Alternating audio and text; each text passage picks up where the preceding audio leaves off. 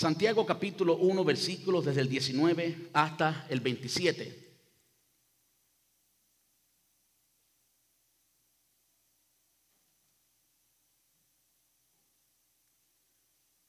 Dice, por esto, mis amados hermanos, todo hombre sea pronto para oír, tardo para hablar, tardo para irarse, porque la ira del hombre no obra la justicia de Dios. Por lo cual, desechando toda inmundicia y abundancia de malicia, recibid con mansedumbre la palabra implantada, la cual puede salvar vuestras almas.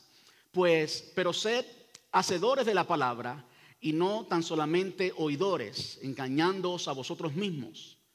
Porque si alguno es oidor de la palabra, pero no hacedor de ella, este es semejante a un hombre que considera en un espejo su rostro natural, porque él se considera a sí mismo y se va y luego olvida cómo era. Mas el que mira atentamente en la perfecta ley, la de la libertad, y persevera en ella, no siendo oidor olvidadizo, sino hacedor de la obra, éste será bienaventurado en lo que hace. Si alguno se cree religioso entre vosotros y no frena, no refrena su lengua, sino que engaña su corazón, la religión del tal es vana. La religión pura y sin mácula delante de Dios el Padre es esta, visitar a los huérfanos y a las viudas en sus tribulaciones y guardarse sin mancha del mundo. Ayúdeme a orar. Amante Rey, te damos muchas gracias en esta tarde, Dios. Gracias Señor por habernos dado el gran privilegio de entrar en tu presencia, de entrar en tu intimidad, en intimidad contigo Señor como hijos, poder entrar allí Señor y decirte lo mucho que significa para nosotros, darnos la oportunidad de expresarnos y decirte lo lindo y lo bueno que eres Señor, lo agradecido que estamos de ser tus hijos Dios. Padre, ahora nos disponemos para estudiar tu palabra y queremos rogarte Señor que tú nos hables Señor, habla a nuestro corazón. Estamos dispuestos, queremos, estamos hambrientos, Dios, de escuchar tu voz. No simplemente de escuchar la prédica, no simplemente de leer la palabra, pero de escucharte, de entender, Señor, claramente qué es lo que tú nos quieres decir hoy. Te rogamos, por lo tanto, Señor, que tú quites toda distracción, que tú quites todo pensamiento, toda emoción contraria. Que tú, Señor, prepares el terreno de nuestros corazones y tu palabra, esta semilla que siempre produce vida, caiga, Señor, en buen terreno y produzca, produzca, Señor, mucho fruto para tu gloria y para tu honra. En el dulce nombre de tu amado Jesús, pedimos esto sabiendo que es tu voluntad, Señor. Muchas gracias, papá. Amén y amén. Puede tomar asiento. Gracias. Hoy, por supuesto, continuamos con el estudio expositivo, verso por verso, de la carta de Santiago. Esta serie que hemos titulado Señales de Madurez. Y habíamos dicho al principio que el mundo necesita desesperadamente, escuche bien, el mundo necesita desesperadamente cristianos maduros. Y no solamente el mundo, también la iglesia necesitamos desesperadamente cristianos maduros. La carta de Santiago nos habla precisamente de eso. ¿Cómo es que llegamos a la madurez espiritual? ¿Cómo es que usted puede y usted debe dejar de ser un bebé espiritual para convertirse en un joven espiritual y pasar de ser un joven espiritual a ser un adulto espiritual?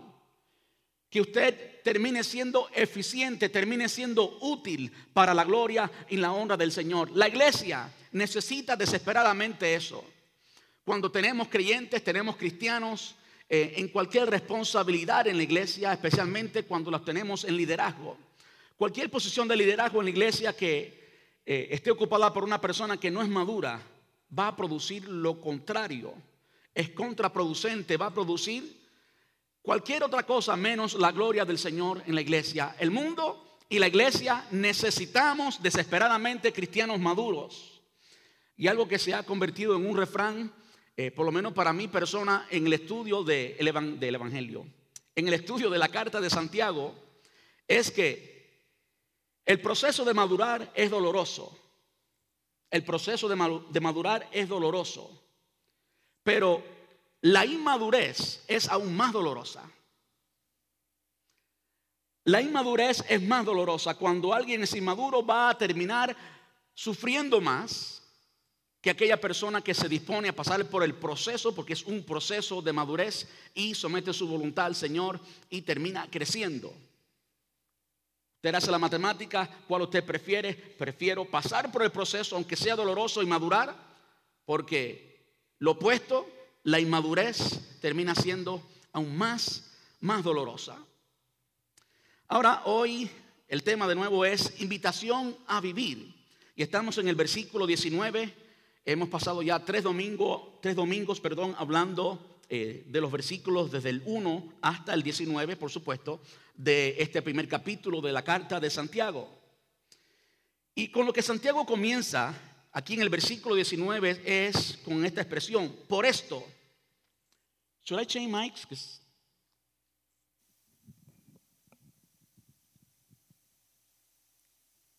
Perdón. Eso me distrae y prefiero estar más tranquilo y confiar en que va a sonar bien porque si no, no puedo concentrarme en la palabra. Como les decía, la primera expresión que vemos en el versículo 19 es, por esto. De modo que cuando usted comienza a estudiar y ve que dice por esto, por supuesto usted se pregunta, bueno, ¿qué es esto? ¿A qué se está refiriendo? ¿De qué está hablando Santiago? Y por supuesto está hablando de lo que dice anteriormente, desde el versículo 1 hasta el versículo 18. Básicamente lo que hemos visto en los pasados tres sermones. Y no, no voy a predicarle los pasados tres sermones porque eso lo hicimos en los pasados tres domingos. Pero cuando revisamos un poquito, y eso sí vamos a hacerlo, miramos los dos últimos sermones, aprendimos en el sermón del domingo antepasado cómo permanecer victorioso en las pruebas, en los problemas, en la etapa difícil, cuando la dificultad llega, en el día difícil, cómo permanecer victorioso, cómo experimentar victoria aún en medio de los problemas. ¿A cuánto les gustaría eso? Y vimos ciertos pasos, y me encanta que vimos pasos prácticos. Es decir, no vimos simplemente principios teológicos, no vimos conceptos, no, no, no, no hablamos de filosofía, hablamos de pasos, uno, dos, tres y cuatro. ¿Qué es lo que usted debe hacer para cuando llegue el día difícil usted estar, estar firme? Y esos pasos fueron los siguientes. Perdón, esos pasos fueron los siguientes, tener una actitud de gozo. Eso fue lo primero. Es decir, que antes que venga la etapa difícil, tú determinas, tú te predispones a tener una actitud de gozo. Tú dices, yo voy a enfrentar el problema y voy a gozarme en el problema. Ahora, ese cambio de actitud no es un cambio de actitud ciego, sin sentido, irracional. No, no, no, no lo es así. Sino que ese cambio de actitud viene cuando tú llegas a conocer las pruebas. Cuando tú conoces el propósito de las pruebas, cuando conoces el carácter de las pruebas, entonces tú puedes tener esa actitud. ¿Por qué? Porque tú sabes que la prueba viene de Dios y Dios la permite para que lo mejor de ti sea manifiesto. Dios permite las pruebas en ti para que el Cristo que vive en ti sea manifiesto y comiences a experimentar lo que sabes.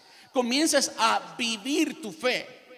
De modo que el primer paso es tener una actitud, no una actitud ciega, sino que una actitud que es consecuencia de que tú conoces las pruebas, específicamente el origen, el carácter, el propósito de ellas. El otro paso es consecuente, tú sometes tu voluntad. Antes estabas diciéndole que no al problema, a lo mejor hasta quizás reprendiste al diablo. Este problema hecho fuera el diablo y todo esto, cuando el problema quizás lo trajo Dios con el propósito de transformarte, con el propósito de formar su carácter en ti. De modo que una vez que tú conoces lo que es la prueba, dispones tu actitud, una actitud de gozo, sometes tu voluntad, es un acto de la voluntad. Dice, sí Señor, en lugar de preguntar, ¿por qué yo? ¿Por qué a mí? Ahora tú le dices, sí Señor. Lo próximo es pedir a Dios sabiduría y pedir sabiduría con fe. De hecho, es pedir sabiduría. Sabiduría tiene que ver con la capacidad de aplicar el consejo bíblico. Sabiduría tiene que ver con la capacidad de hacer lo que debes hacer cuando debes hacerlo. Eso es sabiduría. Hacer lo que debes hacer cuando debes hacerlo, como debes hacerlo, con quién debes hacerlo. Actuar, poner en práctica la palabra.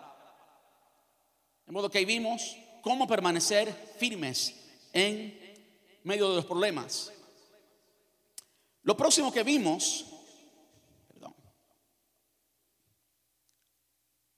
lo próximo que vimos fue, perdón, estoy aprendiendo, ¿se dan cuenta? Es nuevo lo que, estoy, lo que tengo en mis manos. Lo próximo que vimos fue cómo vencer las tentaciones. ¿Cómo vencer las tentaciones? Escúcheme bien, aunque no estén en sus pantallas pueden escucharme bien, ¿sí? Vimos tres pasos también importantes y de nuevo hemos visto pasos, hemos visto cuestiones prácticas, no conceptos. Cuando nos enfrentamos a las tentaciones, primero entendemos que no viene de Dios y eso no es un paso, eso es simplemente entender que no viene de Dios, que Dios no tienta a nadie, Él no puede tentar a nadie porque Él es santo, todas sus actitudes, todos sus deseos son santos. Dios no te tienta, quien te tienta es tus propios deseos, el maligno es el tentador. Ahora, cuando usted tiene enfrente de usted una tentación, muchas veces nos preguntamos, ¿y ahora qué voy a hacer? ¿Cómo voy a hacerle? Bueno, yo quiero decirle algo, yo he sido cristiano toda mi vida, 34 años, y yo he aprendido de esto. He aprendido porque aquí he visto una forma práctica, saber qué hacer exactamente cuando me identifico en una tentación. Y lo primero que vimos la semana pasada es que podemos y debemos mirar al proceso, mirar el proceso de la tentación.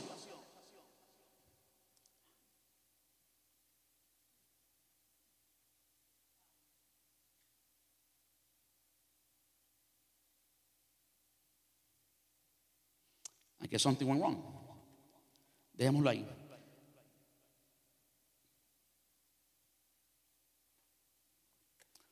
mirar el proceso de la tentación. Y cuando tú miras el proceso de la tentación, primero lo que sucede es que tus deseos son alimentados. Que tienes deseos de hacer algo, es tu naturaleza normal, humana, natural. Y después ese, esos deseos, esos sentimientos proceden a la voluntad y ahora eres engañado. Este es el proceso de la tentación, cómo funciona la tentación. Y después que eres engañado, pasa a la voluntad. ¿Eh?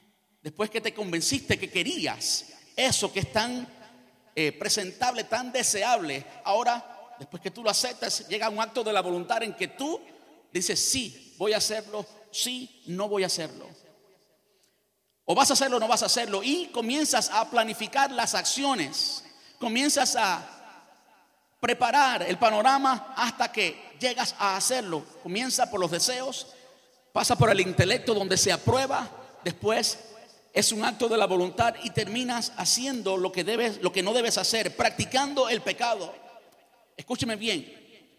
Santiago nos está diciendo, lo que vimos la semana pasada, que cuando miramos al proceso, ese proceso, el final es separación de Dios el final es muerte. Quiere decir que cuando tú y yo comenzamos eh, a identificarnos en una tentación, tenemos que rápidamente no mirar lo que está delante de nosotros, que es atractivo, que es prometedor, que promete algo muy bueno, sino que tenemos que mirar al final. Y el final es siempre, siempre, escúcheme bien, el final de toda tentación, la intención, el propósito de la tentación es destrucción, es muerte, es separarte de Dios. De modo que cuando nos encontramos en una tentación, tenemos que mirar al final y decirle, es muerte lo que viene. Tenemos que mirar a las consecuencias. Tenemos que mirar a las consecuencias. Sí, cuando la tentación se presenta a ti, cuando nos encontramos, como decía Santiago, en tentaciones, despertamos y descubrimos que estamos en una tentación, tenemos que mirar al final. El final es muerte. Y cuando identificamos que el final es muerte, que es destrucción, entonces le decimos que no. Pero hay otro segundo paso, hay otra segunda razón y es cuando miramos a nuestro alrededor. Y cuando miramos a nuestro alrededor entendemos que Dios es bueno. Cuando tú y yo, no importa quién eres tú, no importa las experiencias que has tenido con Dios, no importa cuál ha sido tu historia en la vida. Escúcheme bien. Porque yo entiendo que cuando digo esto hay personas de, que tienen diferentes historias. Y quizás tu historia no es la más placentera, quizás tu historia no es la más, eh, la más gloriosa. Yo quiero decirte algo, todos nosotros podemos mirar a nuestro alrededor, podemos, podemos mirar y ver que Dios es y ha sido bueno. Dios es y ha sido bueno. Y si no hay ningún evento en tu historia que tú puedas mirar o que al menos puedas ver, yo estoy seguro que los hay. El hecho de que tengas vida, el hecho que puedas preguntarte, es un acto de la gracia de Dios. Él te dio vida, Él permitió que fueras una criatura. Si no has mirado ninguno, pues mira eso, estás vivo, tienes la capacidad de mirar atrás y ver si Dios ha sido bueno contigo o no. Y cuando tú y yo somos honestos y miramos profundamente, intencionalmente, miramos a nuestro alrededor y nos preguntamos si Dios ha sido bueno, siempre vamos a terminar diciendo, Dios ha sido bueno. Dios ha sido bueno, ¿por qué voy a pecar en contra de Él? ¿Por qué voy a proceder de ese momento en que mis deseos me llaman a hacer algo y llega el momento de la voluntad y del engaño, donde Satanás nos quiere engañar? Bueno, cuando llegamos a ese nivel o a esa etapa de la tentación, podemos mirar a nuestro alrededor y decir, yo no puedo hacer eso. Dios ha sido muy bueno conmigo. Y si no hay ningún evento en tu vida que tú puedas ver, estoy seguro que los hay, pero si hay alguno que tú no puedas ver, yo te invito a mirar a la cruz. Es indudable que Jesús murió en la cruz del Calvario y resucitó al tercer día. No hay alguien que esté honestamente en busca de la verdad que niegue eso. Eso es amor. Dios ha sido bueno contigo. Comienza a leer Génesis, como Dios creó todas las cosas y las hizo para que el hombre disfrutara de todo. Dios es bueno y eternamente será bueno. La persona que no puede ver la bondad de Dios, que no puede ver lo bueno que Dios ha sido, la persona está ciega. No es que Dios no sea bueno, sino que esa persona no puede verlo. Pero Dios es bueno. Esa es la segunda razón. La tercera razón es cuando miramos a nuestro interior y cuando miramos allí al interior, aquellos que somos creyentes, aquellos que somos hijos de Dios, aquellos que estamos sellados con el Espíritu Santo, entonces entendemos que el que habita en nosotros es el victorioso. Que en ti habita la deidad, que en ti habita Dios, que tú eres templo del Espíritu Santo. De modo que, primero entendemos que el fin de la tentación es muerte. Por lo tanto, como no deseamos la muerte, no deseamos la destrucción, no deseamos el mal, no cedemos a la tentación. Segundo, cuando miramos a nuestro alrededor y vemos la bondad de Dios y entendemos que Dios ha sido bueno, decimos, no voy a ceder a la tentación. Y tercero, miramos a nuestro interior y decimos, Él habita en mí, yo puedo. ¿Usted sabe que usted puede? Usted puede.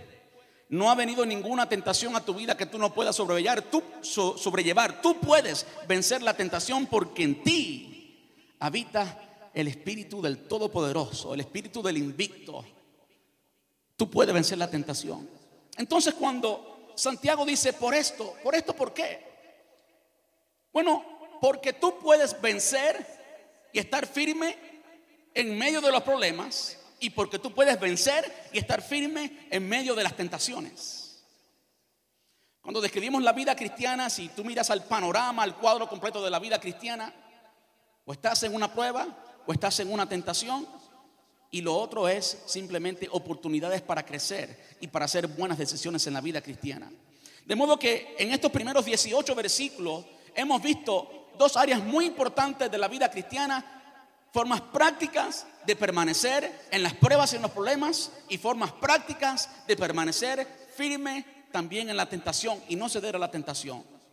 Ya usted tiene la información, ya usted tiene el plan, pasos 1, 2 y 3 para permanecer firme en los dos escenarios. Y eso precisamente, hablando de algo práctico, es lo que está incluido en esa primera parte del versículo 19. Por esto, porque tú tienes esa capacidad, porque tú puedes, porque ahora tienes la instrucción práctica, ahora sabes qué hacer. Por eso, mis amados hermanos, todo hombre sea pronto para oír. ¿Para oír qué? Todo hombre sea pronto para oír. Bueno, para oír la palabra de Dios.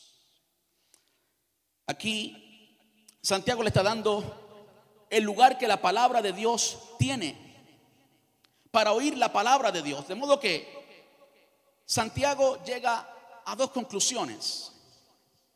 Cuando vimos la expresión por esto, está haciendo una conclusión, una conclusión de lo que había dicho antes, y ya lo he dicho, no tengo que repetirlo. Ahora, ¿cuál es esa conclusión? La conclusión es, todo hombre sea pronto para oír. ¿Qué significa pronto para oír? Y por supuesto es oír la palabra. ¿Por qué sabemos que es oír la palabra? Porque está en el contexto, está antes. Usted puede verlo claramente, lo dice literalmente en los versículos anteriores y también está en los versículos que vamos a leer hoy, los versículos posteriores.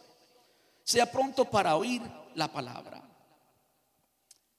Una de las cosas importantes que tenemos que tener es la disposición de oír la palabra. Es querer oír la palabra. Ahora, regresando a cómo enfrentamos tanto las pruebas como las tentaciones, yo quiero que usted vea la palabra ahí. ¿Por qué es que en medio de las pruebas podemos tener la actitud de gozo? ¿De dónde usted aprendió eso? Bueno, por supuesto es el mandato bíblico. ¿Cómo usted aprende qué cosa es una prueba? ¿Cuál es el propósito de las pruebas? Es a través de la palabra, ¿sí o no? ¿Sí o no? ¿Cómo usted aprende a ser humilde y, someter su voluntad y aceptarlo? No es ciegamente, es porque usted conoce a Dios y usted conoce a Dios única y exclusivamente a través de la palabra. Así es como usted conoce a Dios. Cuando habla de la fe, que es el cuarto paso para poder permanecer firme en, en la prueba, dice pida sabiduría con fe. Si no es con fe, ni siquiera pidas, así lo dice Santiago. ¿De dónde viene la fe? Romanos capítulo 10 dice, la fe viene por el oír y el oír la palabra de Dios. De modo que la palabra de Dios es el disco duro, es la información que maneja todo esto. Hemos visto pasos prácticos, de nuevo, para permanecer en la prueba y para vencer en la tentación. ¿Ok? Y esos pasos, esas acciones son gobernadas. La, la materia de la cual se alimentan nuestras acciones son precisamente la palabra de Dios, o es precisamente la palabra de Dios. No hay otro recurso. El recurso, la materia prima de nuestras acciones, de esos pasos que hemos visto, es precisamente la palabra de Dios. En la tentación. ¿Cómo aprendemos que el fin de la tentación es muerte? Porque la palabra nos enseña eso. ¿Cómo podemos ver que Dios es bueno? Bueno, por lo que ha hecho y por lo que Él dice, porque de la abundancia del corazón habla la boca. ¿Dónde está todo lo que Dios ha dicho? En la palabra. ¿Sí o no? Yo sé que hoy día muchas personas vienen y dicen, uno, Dios me dijo esto Dios me dijo aquello. Y muchas veces sí, es, es cierto, Dios nos dice Dios nos puede hablar a través de una persona. Pero Dios siempre, escucha bien, siempre nos habla a través de la palabra. Incluso cuando lo que nos diga una persona se sale del contexto bíblico, quien te habló no fue Dios, fue otra persona. Dios siempre habla a través de la palabra. El que inspiró la Sagradas Escrituras, el Espíritu Santo, no se contradice a sí mismo. De modo que si alguien te habla algo y está fuera de lo que dice la palabra, quien te habló no fue Dios, porque Él no es loco. Él no se contradice a sí mismo. Él y su palabra son uno. Amén. ¿Cómo usted sabe que el Espíritu Santo está en usted? ¿Cómo usted aprendió todo esto? Estoy hablando de los pasos prácticos para permanecer en la tentación. ¿Cómo usted lo aprende? De la palabra. De modo que la palabra es esa información que gobierna todas nuestras acciones. Es importante y por lo tanto tenemos que estar prestos, pronto para oír. En Juan capítulo 10, la parábola del redil. Jesús dijo, algo tan importante, tan importante. Dice, mis ovejas oyen mi voz, no las del otro, no las del el lobo. Mis ovejas oyen mi voz y me siguen. Es necesario que podamos oír a Dios. Si tú quieres dirección para tu diario vivir, para toda tu vida, en todas las áreas de tu vida, hay esa dirección, Dios quiere hablarte, pero Dios quiere que tú estés presto, que tú estés dispuesto a escuchar. ¿A quién de los aquí presentes le gusta hablar con una persona que está predispuesta a ignorarte? A ninguno.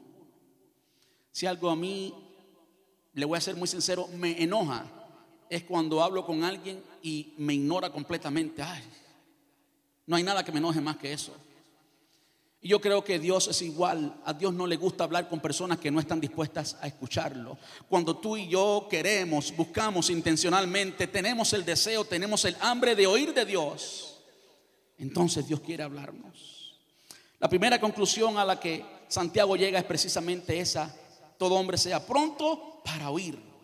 ¿Oír qué? Oír la palabra de Dios. Yo sé que debemos escuchar a las personas cuando estamos hablando. Yo sé que en una conversación usted tiene que desarrollar la capacidad, la habilidad de escuchar para que usted pueda conversar. Y sí, eso es cierto. Pero lo que está hablando aquí es de la palabra y vamos a verlo en el contexto. Dice también, tardo para hablar, tardo para hablar, tardo para airarse. De modo que lo que aprendemos aquí es que Dios quiere que tú no respondas naturalmente humanamente, que tu respuesta natural y humana nunca producirá los actos agradables a Dios. Pastor, ¿por qué usted está diciendo eso? Bueno, una de las cosas que vimos la semana pasada fue cómo permanecer en la tentación. Y cuando hablamos de tentación siempre pensamos en el área sexual, en el área sensual, en la moral. Pero ¿cuántas veces abrimos nuestra boca porque nos sentimos tentados? Mire que cuando usted abre su boca, es un acto de la voluntad, es una respuesta. Cuando usted escucha, usted no tiene, si usted está en esta habitación, usted, no tiene más opción que escucharme, aunque usted puede oírme sin escuchar lo que estoy diciendo, usted puede ignorarme aunque oiga el sonido de mi voz, Pero no tiene la opción, usted me está escuchando porque está aquí. Pero usted tiene la, la opción de hablar o no hablar, ¿sí o no? De modo que cuando usted habla, es un acto de la voluntad que muchas veces procede de tus emociones. El contenido es el mismo, el contexto, perdón, es el mismo. Cada vez que tú y yo, por eso que habla de hablar y de airarse, porque ambas pueden ser respuestas que resultan de, de, de un impulso emocional. Cuando usted se enoja con alguien y usted habla, usted no va a solucionar absolutamente nada, usted va a causar dolor, usted va a herir. Y esa acción, esa respuesta que usted dio, que fue un acto de la voluntad, si no, usted no pudiera hablar. Cada cual habla cuando decide hablar.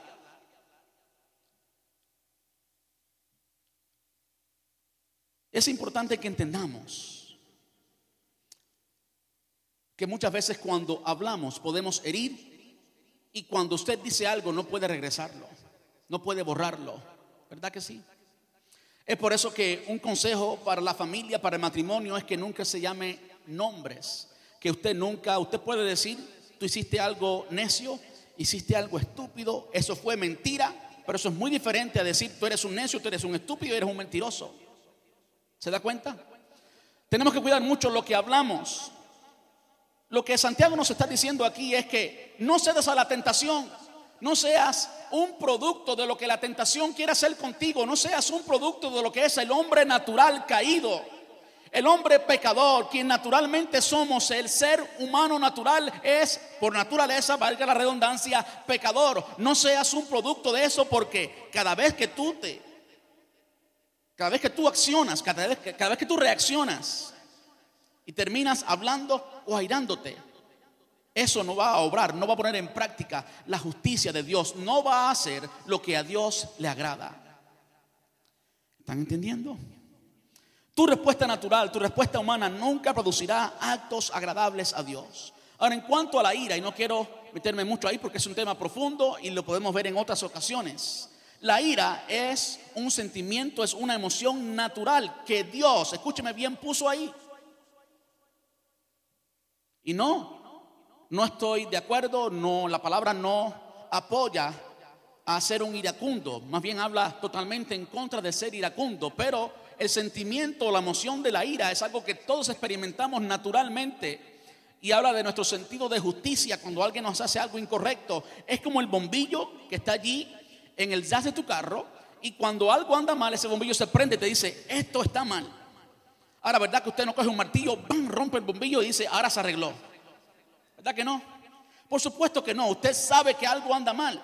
De modo que lo malo no es el bombillo rojo, Lo malo no es necesariamente la ira, sino lo que está causando esa ira. De modo que tenemos que aprender a cómo tratar con la ira. Pero eso es otro tema. Pero sin duda, la ira es una respuesta también natural, humana de cada uno de nosotros. Nuestra ira no produce la justicia de Dios, no termina haciendo obras. ¿Se da cuenta cómo nos habla de los motivos de nuestras acciones? Los motivos de nuestras acciones. La ira no produce obras que agradan a Dios. Y es lo que está diciendo. Ahora escuche lo que dice después, versículo 21, por lo cual, desechando toda inmundicia y abundancia de malicia, recibir con mansedumbre la palabra, ¿se da cuenta porque está hablando de la palabra? Recibir con mansedumbre la palabra implantada. Cuando habla de implantada, habla de una semilla, la cual puede salvar nuestras almas. Está hablando de lo mismo que hablaba anteriormente, está repitiendo el contexto. ¿De qué está hablando cuando tú te das cuenta que estás simplemente respondiendo a tus emociones naturales? Y si aplicamos el proceso que aprendimos la semana pasada, tú te das cuenta, tú sabes que el fin de ese proceso natural de tentación es pecado, es separación, es destrucción. De modo que antes de llegar allí, tú tienes que identificarlo y decir no y desechar toda obra de inmundicia, toda malicia. Tienes que desecharlo porque no produce algo bueno, no es lo que tú quieres. De modo que desde antes tú decides desechar, no hacer lo que tus deseos te están impulsando a hacer, ya sea hablar, ya sea irarte y así pues un conjunto de respuestas naturales que te llevan a hacer lo malo. Todo eso es lo que es inmundicia, es lo que es malicia, deséchalo, échalo fuera. Y ahora recibid con mansedumbre la palabra implantada, la cual puede salvar vuestras almas. De modo que el mandato aquí, la conclusión es, si tú quieres una vida santa, si tú quieres una vida de madurez espiritual, lo primero que tenemos que hacer es oír a Dios. Tenemos que tener esa hambre, ese deseo de oír a Dios. Cuando estudiamos el Evangelio de Juan, vimos que los escribas y fariseos no querían oír. Y es por eso que, aunque, escuche bien, ellos no querían oír a Dios. Jesús les decía lo que tenía que decirles y le entraba por un oído y le salía por el otro tenían oídos sordos, aunque oían el sonido de su voz o aunque escuchaban el sonido de su voz, no podían oír lo que Dios quería decir, no podían entender qué es lo que Dios estaba transmitiendo, no entendían el mensaje. ¿Por qué no entendían el mensaje? Porque estaban predispuestos a no obedecerlo, a no escucharlo. No les importaba. Querían oír lo que querían oír. Y muchas veces nosotros estamos como los escribas y fariseos queriendo oír lo que queremos oír de Dios y no lo que el Señor nos quiere decir. ¿Tú quieres oír la voz de Dios? ¿Tú quieres tener la información que tú necesitas para el próximo eh, día, para tu próxima decisión? Disponte a oír. Por eso que dice aquí, recibir. Recibir, recíbela, acéptala, abre tu corazón.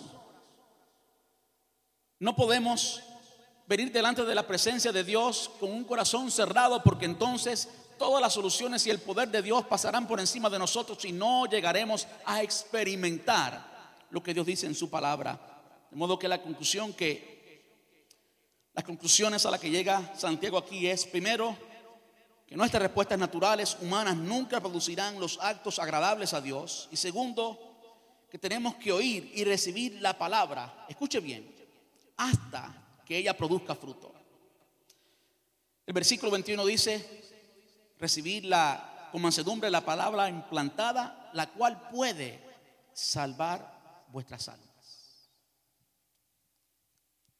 La cual puede salvar nuestras almas. Somos salvos, ¿por qué? Por fe, ¿verdad? Por fe en quién? En Cristo Jesús. De modo que es imposible llegar a la salvación sin esa fe en Cristo Jesús, sin que hayamos recibido esa palabra. Pero incluso, aunque eso es una verdad, yo no creo que es lo que está diciendo aquí. Dice, la cual puede. Como que es opcional. Sí, está diciendo que tiene la capacidad. No sé si usted está entendiendo el, el versículo completo, la cual puede salvar nuestras almas. ¿Por qué no dice la cual salvará tu alma?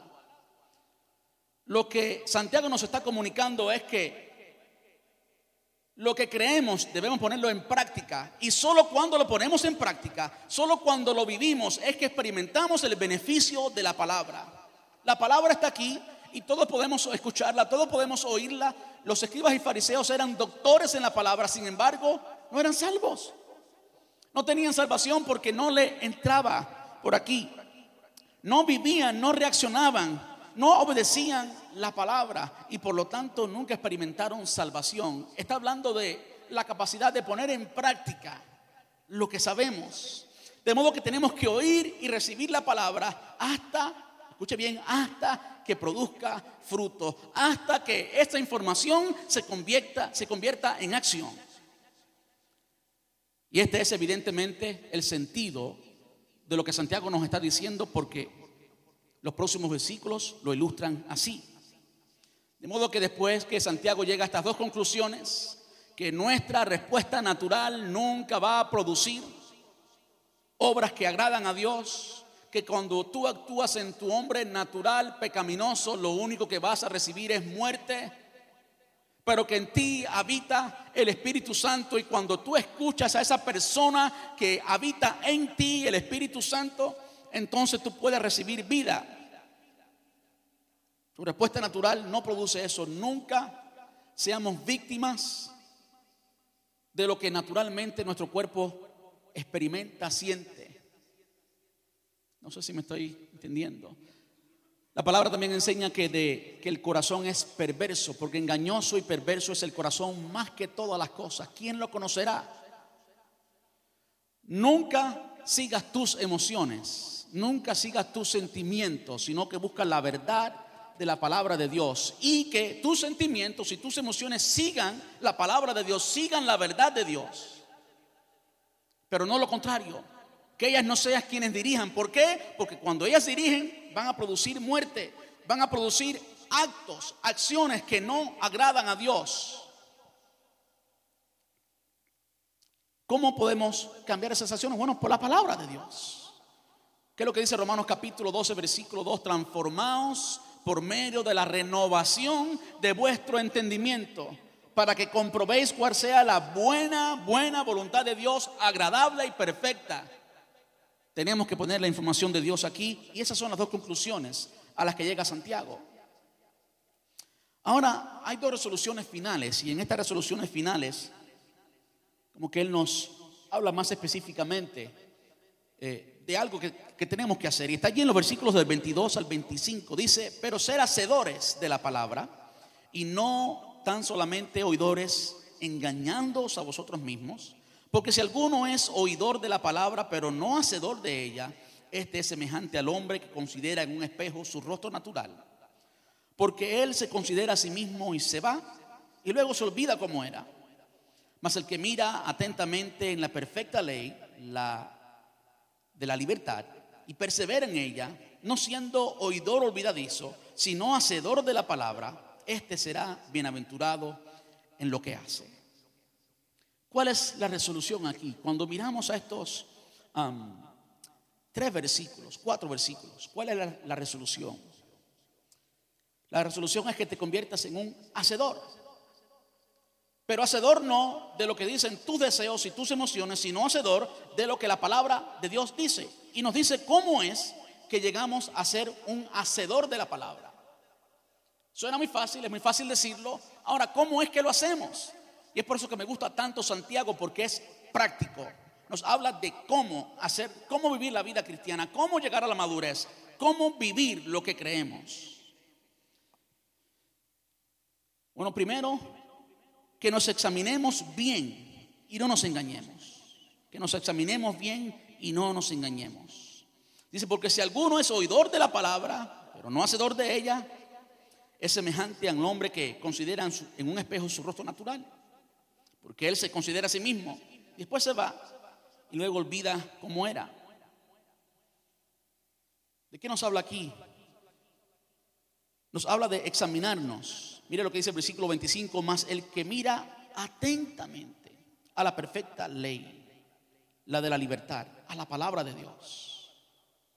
¿Cuál es el consejo? ¿Cuáles son los pasos? Si usted quiere apuntarlo. Primero, que te examines bien y que no te engañes. Es decir, que cuando te examines, te examines sin apuros. Que te examines bien. Y te examines bien mirándote en el espejo de la palabra de Dios que cuando tú te metes en la palabra de Dios y comienzas a ver quién realmente tú eres, ¿eh? cuando tú descubres tu identidad en la palabra de Dios, tanto naturalmente, quien es el hombre natural, caído, pecaminoso, como quienes somos en Cristo, eso tenemos que hacerlo con tiempo. Tenemos que hacerlo con tiempo. Eso no sucede de la noche a la mañana. ¿Quién se examina de la noche a la mañana? ¿Quién se mira en el espejo dos segundos antes de salir de la casa? Las hermanas. ¿Verdad que usted se dedica, dedica su tiempo y se mira bien y se examina bien para asegurarse que luce bien y luce presentable para el día de trabajo? ¿Verdad que sí? Bueno, aquí el llamado es precisamente a eso, a examinarnos bien, a no engañarnos, a que no salgas pensando que saliste maquillada y bien peinada cuando en realidad estabas despeinada sin maquillaje. Yo creo que muchas personas pasan por, los quehaceres de la vida cristiana. Vamos, entre comillas, vamos a la iglesia el domingo. Sabemos que eso no existe. No vamos a la iglesia, somos la iglesia. Y participamos de toda la liturgia del servicio el domingo y regresamos a casa y seguimos igual. Eso es no examinarse. Examinarse es entrar en la presencia de Dios y cuando tú y yo entramos en la presencia de Dios y nos miramos, no solamente comparándonos, no comparándonos con nuestro hermano, con nuestra hermana, sino mirándonos en el espejo de la palabra, entrando en la presencia de Dios. Allí tú vas a descubrir exactamente cuáles son aquellas faltas que tienes, cuáles son aquellas cosas que tienen que cambiar. Cuando tú entras en lo profundo de la presencia de Dios, cuando tú entras en la palabra de Dios y de allí identificas exactamente en qué estás fallando, qué área de tu vida no está siendo manejada según los principios bíblicos, qué área de tu vida no está siendo manejada por el Señor. Lo próximo es que no te olvides. Primero, que hagamos eso con tiempo, detenidamente. Segundo, sin apuro. Tercero, que no nos olvidemos de, los resultados de ese examen personal. Es fácil salir de aquí con una convicción el domingo, llegar a casa, la buena cena, o al restaurante la buena cena, y llega el lunes, el día de trabajo, y es fácil que se olvide todo lo que se ha dicho. Eso es lo que es mirarse en el espejo de la palabra de Dios y después olvidarse. Y cuando uno se olvida, consecuentemente uno no hace nada. No toma acción ninguna. Y por eso la vida no cambia y por eso uno no crece en madurez espiritual. Primero tenemos que examinarnos, examinarnos bien, examinarnos honestamente. Y yo quiero decirle, toda persona que se examina bien, toda persona que entra en la palabra de Dios, toda persona que entra en la presencia de Dios, va a terminar viendo sus defectos. Esa es la historia con todas las personas que tuvieron un encuentro real y personal con Dios, como cuando Elías se encontró allí y sus ojos vieron que las faltas de Dios cubrían el templo. Consecuentemente, él dijo, ay de mí porque soy pecador. Si tú andas por la vida cristiana pensando que ya has llegado, que todo está bien, que todo está tranquilo. Yo quiero decirte, estás simplemente ciego, estás olvidando la imagen que viste en la palabra de Dios, estás olvidando lo que Dios te ha dicho allí en la intimidad. Si estuviste en la intimidad, Quizás ni has entrado en la intimidad y por eso te crees que andas bien lindo, bien peinado, que eres un cristiano de primera clase, que eres el mejor cristiano de la iglesia.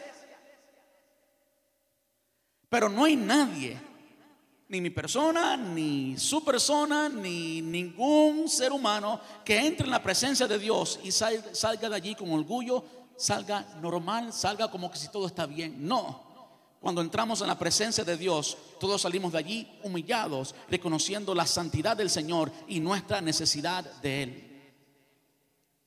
Entonces hay creyentes que toda su vida son el mismo creyente, toda su vida son el creyente inmaduro, no crecen, llegan a estar estancados en su vida espiritual porque nunca se han examinado profundamente, nunca han dicho como el salmista, examíname, oh Dios, y conoce mis pensamientos y ves en mí camino de perversidad y guíame por el camino eterno. Un peligro es nunca entrar en la presencia de Dios. Otro peligro es entrar y después olvidarse. Y lo último es hacer algo al respecto.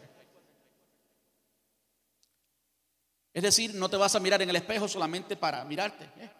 sino que vas a mirarte en el espejo para que si algo no luce bien, lo arregles, para que tomes acción. Y la acción está marcada por tres pasos también. Y esos tres pasos son los que están en el logo de nuestra iglesia. Conoce, practica, alcanza. Conoce quién eres verdaderamente. Practica las instrucciones que ya sabes. Practica las instrucciones que ya sabes. Muchas veces queremos que Dios nos revele algo, algo nuevo. Y estamos buscando una experiencia nueva, pero no hemos puesto en práctica lo que ya sabemos de Dios. Muchas veces estamos buscando que Dios nos hable, que nos diga una palabra nueva, pero no hemos obedecido a la palabra que ya Él nos dio. ¿Sí? ¿Se da cuenta? Entonces muchas veces, si tú no has hecho lo que Dios ya te dijo, pues ¿para qué Él te va a decir más nada si vas a hacer lo mismo? No vas a hacer nada. Primero tenemos que conocer, después tenemos que practicar las instrucciones que ya sabemos. Y yo, y yo le garantizo que cuando usted vive, cuando usted practica lo que ya sabe, entonces Dios le dará la nueva información. Hasta que usted no se mete en el agua, pues Dios no va a abrir el mar rojo. Tiene que meterse tiene que tomar acción primero para que Dios le dé el próximo paso. Ahora lo último es la segunda resolución. Y lo último es alcanza, conoce, practica, alcanza. Está ahí en los versículos 26 y 27 y con esto terminamos. Dice, si alguno se cree religioso, mire que dice, se cree religioso. Aquí la palabra religioso tiene que ver con adoración. No es la palabra que entendemos regularmente como religioso, sino que tiene que ver con adoración. Si alguno se cree que verdaderamente adora a Dios, que es un adorador de verdad, que es un verdadero creyente, que es un verdadero cristiano, si alguno se cree eso entre vosotros y no refrena su lengua, sino que se engaña, sino que engaña su corazón, la religión del tal es vana. ¿Qué es lo que pasa con la lengua y el corazón? La palabra enseña que de la abundancia del corazón habla la lengua. La lengua es aquella ventanita que refleja todo lo que hay dentro, ¿verdad? Y como vimos anteriormente, usted llega a hablar, usted llega a usar su lengua como producto de, decisiones que usted terminó haciendo. De modo que cuando usted habla, inevitablemente todo lo que hay en su interior se refleja. De modo que si alguno se cree buen cristiano, se cree religioso y no controla su lengua y al no controlar su lengua está diciendo no controla su cuerpo, no controla su vida, no tiene control de su corazón, hay desorden, hay descontrol. En otras palabras, si alguno cree ser creyente y no practica lo que cree, tal persona no es en sí un creyente, la religión de tal persona es vana. La religión pura y sin mácula delante de Dios el Padre es esta, visitar a los huérfanos y a las viudas en sus tribulaciones y guardarse sin mancha del mundo. ¿A qué nos está? ¿Cuál es la conclusión aquí? ¿Cuál es la resolución que está trazándose Santiago? Vimos la anterior, que es convertirnos en un hacedor. Y esta es no pretender ser cristiano, sino serlo. No pretender ser cristiano, sino serlo. Y serlo en lo que hablas, demostrar tu servicio a Dios, eso es adoración, eso es lo que, lo que es la verdadera religión, tu servicio a Dios, lo que haces. La forma que hablas, ya vamos que la forma que hablas refleja lo que hay en tu corazón, en tus acciones, en tu servicio, lo que es el producto final y en quién eres. Lo que hablas, lo que haces y lo que eres. Ahí cuando dice que, y guárdense sin mancha del mundo, está hablando de nuestra identidad, el hecho de que somos santos, separados para Él, sin mancha.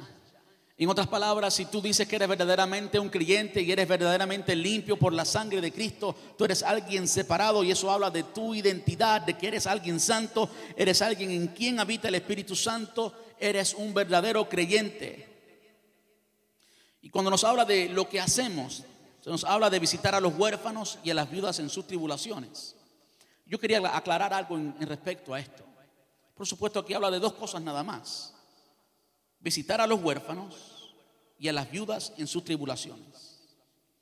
¿Cree usted que eso es todo lo que hace un creyente? Por supuesto que no. Un creyente hace mucho más que esto. Aquí Santiago estaba apuntando precisamente a lo que los judíos cristianos, que era la audiencia de Santiago, judíos que estaban dispersos por todo Roma, tenían que hacer. Porque los judíos, además de ser gobernados por el imperio romano, ellos tenían ciertos deberes como judíos. Y dentro de esos deberes como judíos, deberes sociales, estoy hablando, estaba el atender a los huérfanos. Es decir, se recogía el diezmo, se recogían diferentes ofrendas, diferentes taxes, se puede decir en el presente, para que de eso se atendieran precisamente a los huérfanos. Entonces, que son los huérfanos y las viudas en sus tribulaciones, los que no son amparados, los, desamparados. Yo no creo que la iglesia es un welfare yo creo que la iglesia debe practicar, por supuesto. La iglesia debe practicar lo que vivimos. Y si hay una necesidad entre nosotros, debemos cubrirla. Pero la iglesia no es un welfare. ¿Usted sabe cuántas necesidades hay en todo el condado de Hillsborough? ¿Usted cree que usted pueda suplir esas necesidades? Claro que no. Por eso el gobierno recoge taxis para eso. Y la iglesia también tiene fondos, pero no queremos que confundamos esto. Primero que reduzcamos los deberes cristianos a simplemente las viudas y los huérfanos, porque hay mucho más que las viudas y los huérfanos. Está hablando de lo que es practicar la vida cristiana, de lo que es el servicio. Hoy nosotros tenemos que hacer mucho más que simplemente atender a viudas y huérfanos. De modo que Santiago está llegando a la conclusión de que no debemos pretender ser cristianos cuando podemos serlo. No te conformes con las apariencias, no te conformes con cómo lucen las cosas en el exterior, sino celo. Tú puedes ser ese cristiano que pone en práctica la palabra de Dios. En cómo hablas, en lo que haces y en lo que eres. Una de las cosas que ha sucedido mucho en la iglesia es que las filosofías y los pensamientos del mundo entran poquito a poco en la iglesia. Y lo que el mundo quiere es mancharnos. Aquí dice, sin mancha, en el mundo. Y mientras que estamos en el mundo, no podemos dejar que las cosas del mundo nos manchen. Tiene que haber una diferencia, tiene que haber algo que nos identifique, algo que sea visible, algo que sea tangible algo que no sea algo difícil de, percibir o difícil de ver. No, somos el pueblo de Dios, un pueblo santo, un pueblo que practica la palabra, un pueblo que actúa diferente, un pueblo que habla diferente, un pueblo que es diferente porque nosotros habita el Espíritu Santo, en nosotros habita el Señor, en nosotros habita Dios. Y no podemos permitir bajo ningún concepto que las ideas y los principios del mundo terminen siendo los principios de la iglesia. Tenemos que ser la sal de la tierra, no ser el pollo de la tierra. Pastor, ¿qué usted, quiere decir? Usted nunca ha comido sal con sabor a pollo. Usted siempre come pollo salado si acaso. Pero quien da el sabor es la sal. La sal no absorbe el sabor de lo otro. La sal manda, la sal dice, yo voy a dar sabor y nosotros somos los que tenemos que contagiar a los demás y no dejar que el mundo nos contagie a nosotros. Tú y yo tenemos a Cristo dentro. Tú y yo podemos vivir lo que la palabra enseña. Vamos a estar puestos en pie.